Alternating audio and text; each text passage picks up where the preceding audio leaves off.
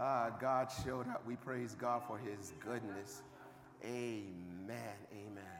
Uh, before we get into the word, I want to give special thanks. It's been a tough turnaround because we had watch night service on uh, December 31st and, of course, January 1st, and then we have this service on, of course, January 2nd. And so I want to give special thanks to our operations team for keeping the, amen, for keeping the atmosphere safe. Amen. Secondly, I want to thank the praise and worship team for yeoman's effort. A lot of work. I would say a lot of work over the weekend. And of course, last but not least, the unsung heroes behind the scenes. And that's our media team. God bless you. God bless you. If you're online, you need to praise God for the media team. Praise the name of the Lord. Well, the Lord is good, and we are grateful to Him for His goodness. I'm so excited. I don't know what I'm supposed to do up here, but it is. Thank God. Thank you, Jesus. Thank you, Jesus. Amen. Acts chapter 4, verses 23 to 34. Uh,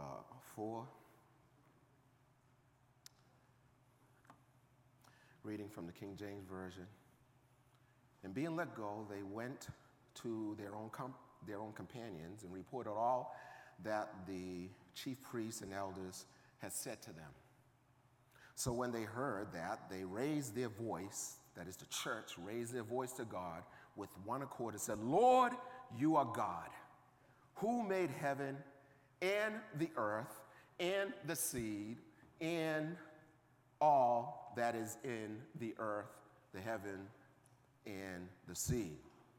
Now look on their threats, that is, the threats of the religious leaders, and grant your servants, that is, the apostles and the people of God and the church, that with all boldness they may speak your word.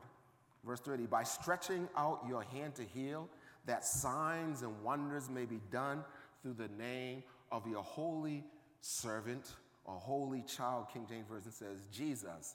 And when they had prayed, Lord have mercy, when they had prayed, the place where they were assembled together was shaken. I am looking for that day when it is shaken in this house. And they were all filled with the Holy Spirit, all filled with the Holy Spirit. And they all spake the word of God with boldness. And now the multitude of those who believed were of one heart and one of soul. Neither did anyone say that any of the things he or she possessed was their own, but they all had all things in common. And with great power, the apostles gave witness to the resurrection of the Lord Jesus Christ, and great grace was upon them all. The entire church had great grace, nor was there anyone among them who lacked. Let's bow our heads. Father, I pray that my speech and my preaching will not be with the enticing words of man's wisdom, but demonstration of spirit and power that our faith will not rest in the wisdom of man or Brian Green, but in the power of God.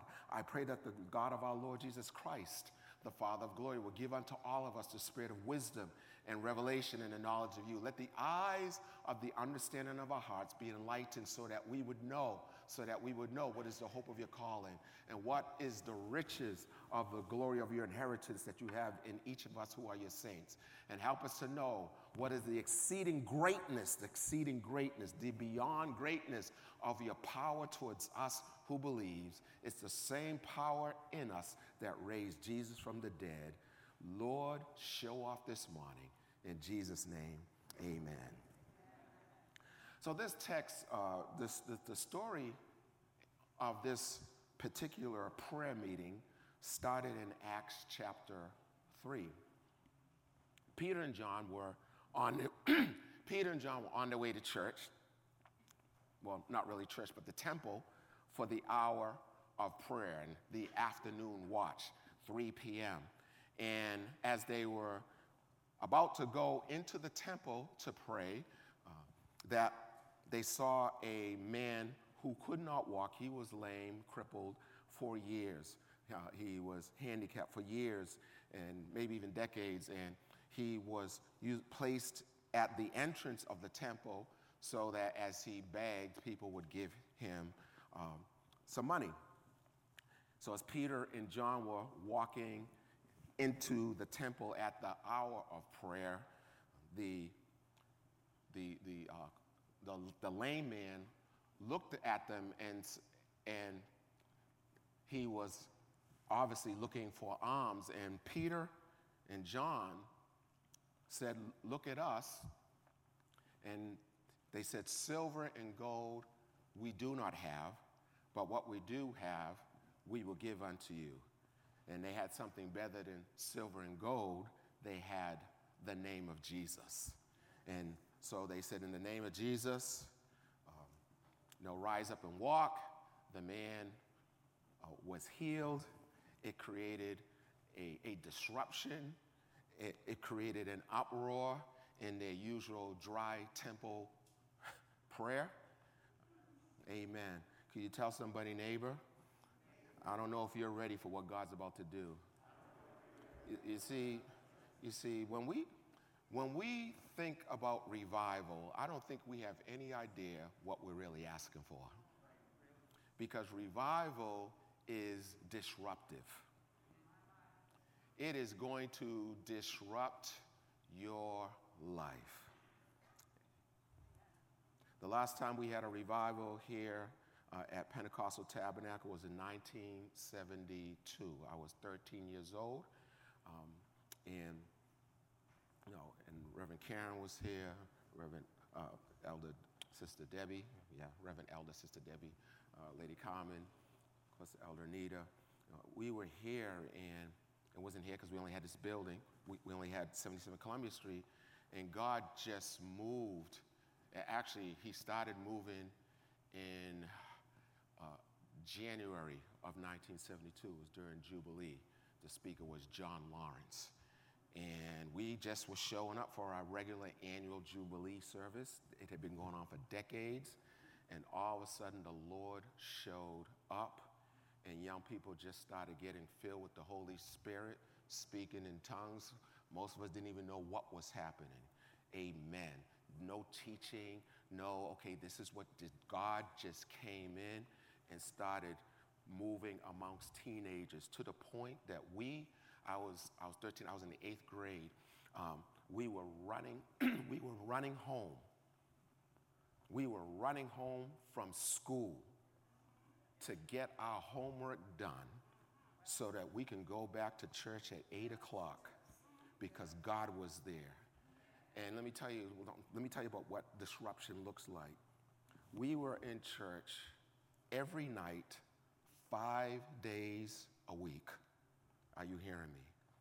Five days a week. Sometimes we were there from 8 o'clock p.m. till 4 in the morning, and then got back up to, for school. It's quiet in here. And we didn't care because God was moving. And that happened, let me, let me hear, that happened for a year and a half straight. It was, this is, this is 2022. That was 1972. An experience that I had 50 years ago. It's marked my life. And that's what our young people need. They need an experience that 50 years later they can say, You can't tell me that God is not real because I've seen it for myself. But the people that I really admire is our Mother Cummings and Mom Green.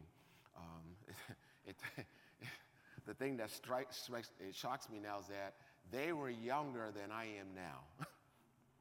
and they were out every night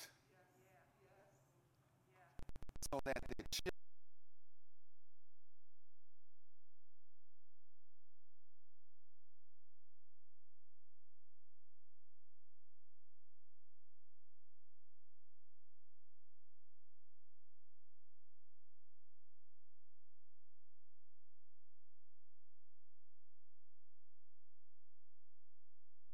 come back and take us to church and